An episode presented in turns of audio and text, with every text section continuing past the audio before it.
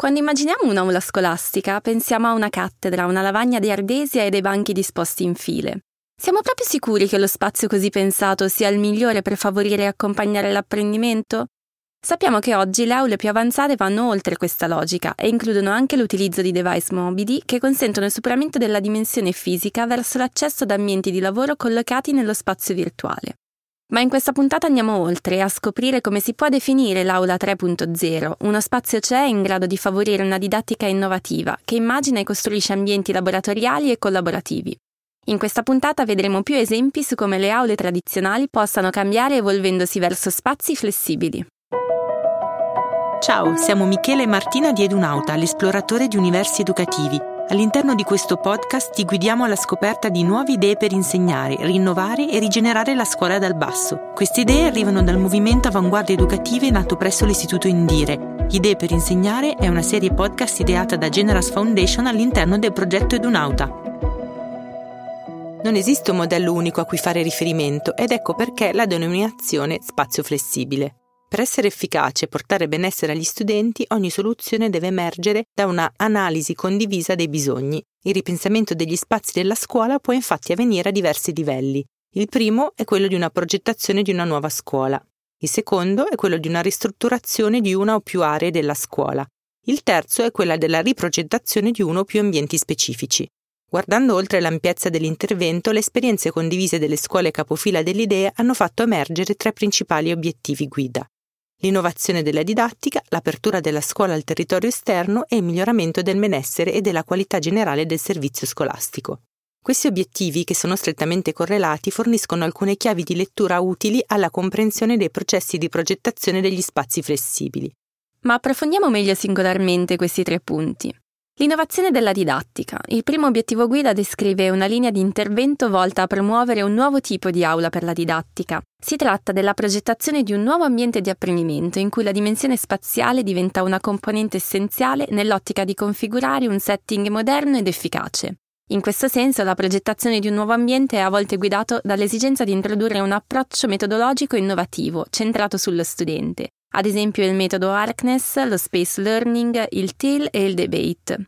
Altre volte nasce invece dall'esigenza di dover realizzare attività didattiche differenziate che la configurazione dell'aula tradizionale non consente. L'elemento comune resta comunque l'innovazione della didattica, con l'obiettivo condiviso di superare la lezione frontale come modalità unica e prevalente di insegnamento attraverso la realizzazione di ambienti più efficaci e funzionali agli studenti che imparano e che socializzano. Il secondo punto è l'apertura della scuola al territorio esterno. La concezione della scuola viene rivisitata, non è più spazio adibito esclusivamente alle attività di insegnamento come da tradizione, ma è una sorta di centro civico. E se la scuola si pone come centro culturale, deve esserle riconosciuto anche un ruolo di polo di aggregazione sociale che oltrepassa la dimensione statica dell'aula. Gli stessi studenti possono così essere coinvolti nella progettazione di attività extrascolastiche, come ad esempio la musica, la lettura, il teatro, la lingua straniera e la palestra, si può trasformare in agora dove svolgere seminari e convegni aperti al territorio.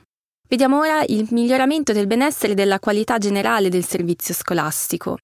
La scuola deve poter mettere a disposizione non solo ambienti di apprendimento efficaci, ma anche spazi sociali di convivenza e di confronto dove sia possibile incontrarsi, leggere e rilassarsi in un contesto di comodità e funzionalità. Momenti formali e momenti informali, legati e scollegati dalle attività prettamente scolastiche, devono quindi poter convivere in questi spazi. Ma perché nasce l'esigenza di cambiare uno o più ambienti all'interno delle scuole? La risposta a questa prima domanda è data dall'analisi dei bisogni da parte dei diversi protagonisti che vivono la realtà scolastica quotidianamente. È infatti importante prima individuare le ragioni e le esigenze per poi in un secondo momento fissare gli obiettivi. Una volta definiti i bisogni, che possono essere più o meno impliciti e riconosciuti, è necessario tradurli in proposte concrete in modo che si possano individuare le soluzioni e le risorse necessarie per realizzarle. Vi raccontiamo ora i passi attraverso i quali arrivare a descrivere la propria idea progettuale rispetto alla realizzazione di un ambiente che diventi spazio flessibile. Il primo passo consiste nel confronto con gli input esterni. Una volta individuati i bisogni e precisata la domanda di cambiamento, è fondamentale confrontarsi con il contesto esterno e valutare direttamente o tramite materiale, video e immagini soluzioni innovative sugli spazi già realizzate da altre scuole. Recepire stimoli provenienti da altre realtà permette di allargare lo sguardo oltre le soluzioni preconfezionate o immediatamente disponibili. Il secondo passo consiste nell'individuazione dell'area. Sulla base dei bisogni emersi si deve individuare lo spazio oppure gli spazi che si intendono trasformare. Gli spazi possono essere destinati a attività di tempo libero oppure attività strettamente legate all'apprendimento. Ogni spazio dovrebbe essere abitabile e funzionale al tipo di attività che si desidera svolgere, sia formale che informale. Domandiamoci quindi, che cosa si intende realizzare? Un nuovo ambiente di apprendimento? Uno spazio informale? Un'area sociale per la comunità? Una scuola nuova nella sua totalità? Con la disposizione a isole e le tecnologie, per esempio, l'Istituto Superiore Sandro Pertini di Lucca è riuscito a introdurre nel curriculum nuove metodologie come la spiegazione e presentazione uno a molti, la discussione, il lavoro a coppie, il lavoro per gruppi e il tutoraggio tra pari, le attività individuali e quelle laboratoriali. Il terzo passo è quello dello studio di fattibilità. Per la realizzazione degli interventi è necessario fare infatti uno studio di fattibilità che permetta di analizzare gli aspetti economici, le norme di sicurezza, i vincoli normativi, i benefici e gli eventuali rischi. Passiamo poi al quarto passo, quello della progettazione. Una fase importante riguarda la costituzione del gruppo di progetto. Il gruppo avrà il compito non solo di garantire il raggiungimento dell'obiettivo e di prendere decisioni all'emergere di eventuali problematiche, ma anche quello di condividere le informazioni e il livello di coinvolgimento di tutti gli interlocutori coinvolti a vario titolo nel processo di cambiamento.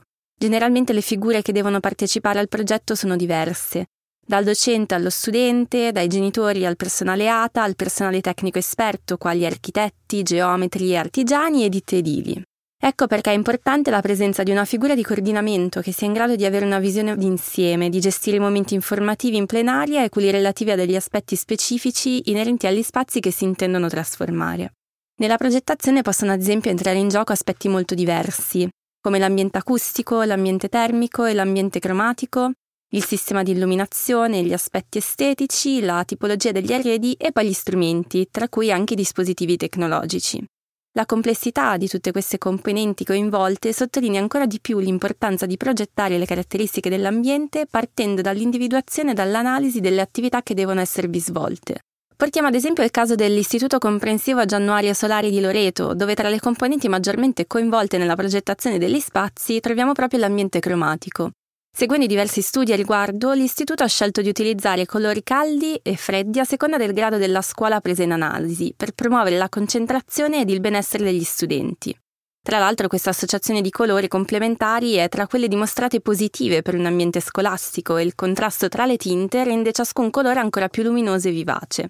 Il gruppo di progetto ha inoltre ritenuto importante esporre i lavori degli alunni, sia per decolare le pareti non dipinte, ma anche per aumentare negli studenti l'autostima e il senso di appartenenza all'istituto. Il quinto ed ultimo passo è la formazione. La progettazione di nuovo spazio è finalizzata all'applicazione di pratiche pedagogiche innovative o comunque a un diverso modo di vivere e abitare la scuola nei suoi servizi e nei suoi spazi. È quindi necessario anche un percorso di cambiamento dei soggetti destinati a vivere o utilizzare i nuovi spazi, attraverso un nuovo patto tra scuola e utenti, Può trattarsi di un patto formativo o più semplicemente di un patto per condividere un nuovo modo di abitare lo spazio. Questo comporta un coinvolgimento, una responsabilizzazione e un reciproco prendersi carico della cura dello spazio stesso e delle modalità di convivenza. Il successo nell'introduzione di un nuovo modo di apprendere e vivere la scuola dipende in gran parte dalla partecipazione, dalla motivazione e dalla coesione di tutti i soggetti coinvolti. Non sempre una tale coesione è scontata e le aspettative giocano un ruolo importante da questo punto di vista. Approfondiamo ora il caso dell'Istituto Comprensivo San Giorgio di Mantova a Mantova. Da sempre l'Istituto Comprensivo si è caratterizzato per la forte spinta innovativa, sia sul piano didattico e formativo, sia sul piano organizzativo e gestionale delle risorse.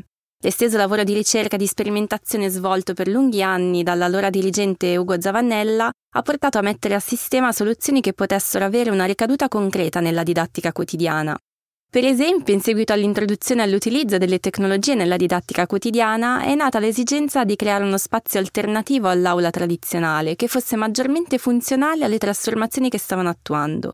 E non per ultimo si è cercato di dare una risposta alle esigenze concrete manifestate dagli studenti stessi, che in alcuni momenti hanno espresso proprio il desiderio di avere un setting d'aula che consentisse loro di guardarsi in faccia e che fosse maggiormente accattivante approfondiamo insieme il cambiamento fatto a seguito di un incontro informale avvenuto con l'architetto Rossella Tonon, specializzata nella realizzazione di ambienti secondo i canoni del Feng Shui.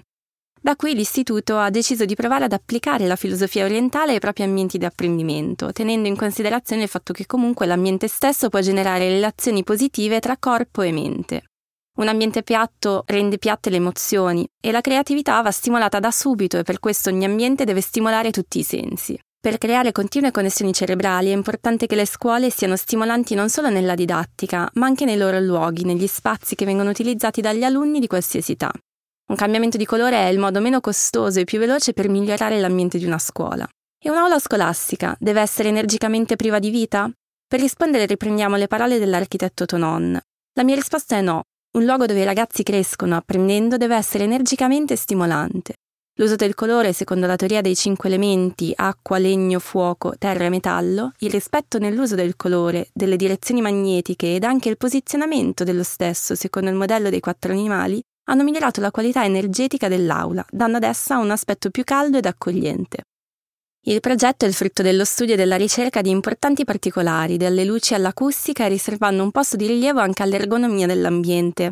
L'istituto ha infatti potuto contare sul contributo di un fisioterapista che ha studiato una soluzione di banchi e di sedie in grado di favorire la postura corretta degli studenti. Per verificare poi la fattibilità di questa idea sono state coinvolte diverse componenti. In collaborazione con Tonon si è creata una vera e propria task force coordinata dal dirigente Ugo Zavannella. Tra i genitori, i membri del consiglio d'istituto e gli allievi della scuola, nessuno è rimasto fuori da questo progetto. Quindi perché cambiare e sperimentare le aule 3.0?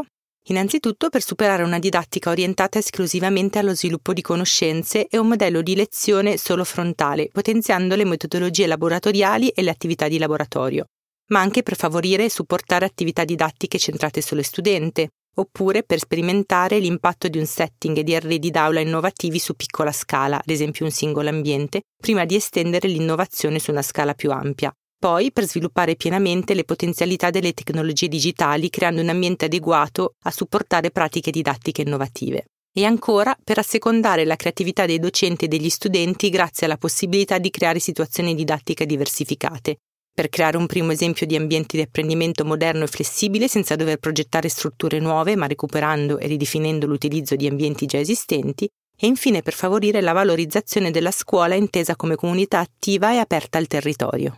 Questa metodologia è flessibile e adattabile a qualunque contesto, quindi invitiamo sempre più scuole a sbizzarrirsi. Ci vediamo alla prossima puntata.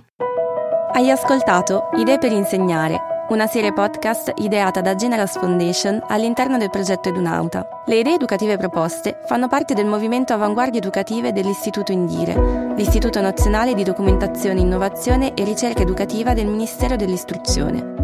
Per saperne di più, ascolta il trailer o vai sul sito innovazione.indire.it slash avanguardie educative. Idee per insegnare è un podcast realizzato in collaborazione con Rossella Pivanti e con le voci di Michela Calvelli e Martina Plebani.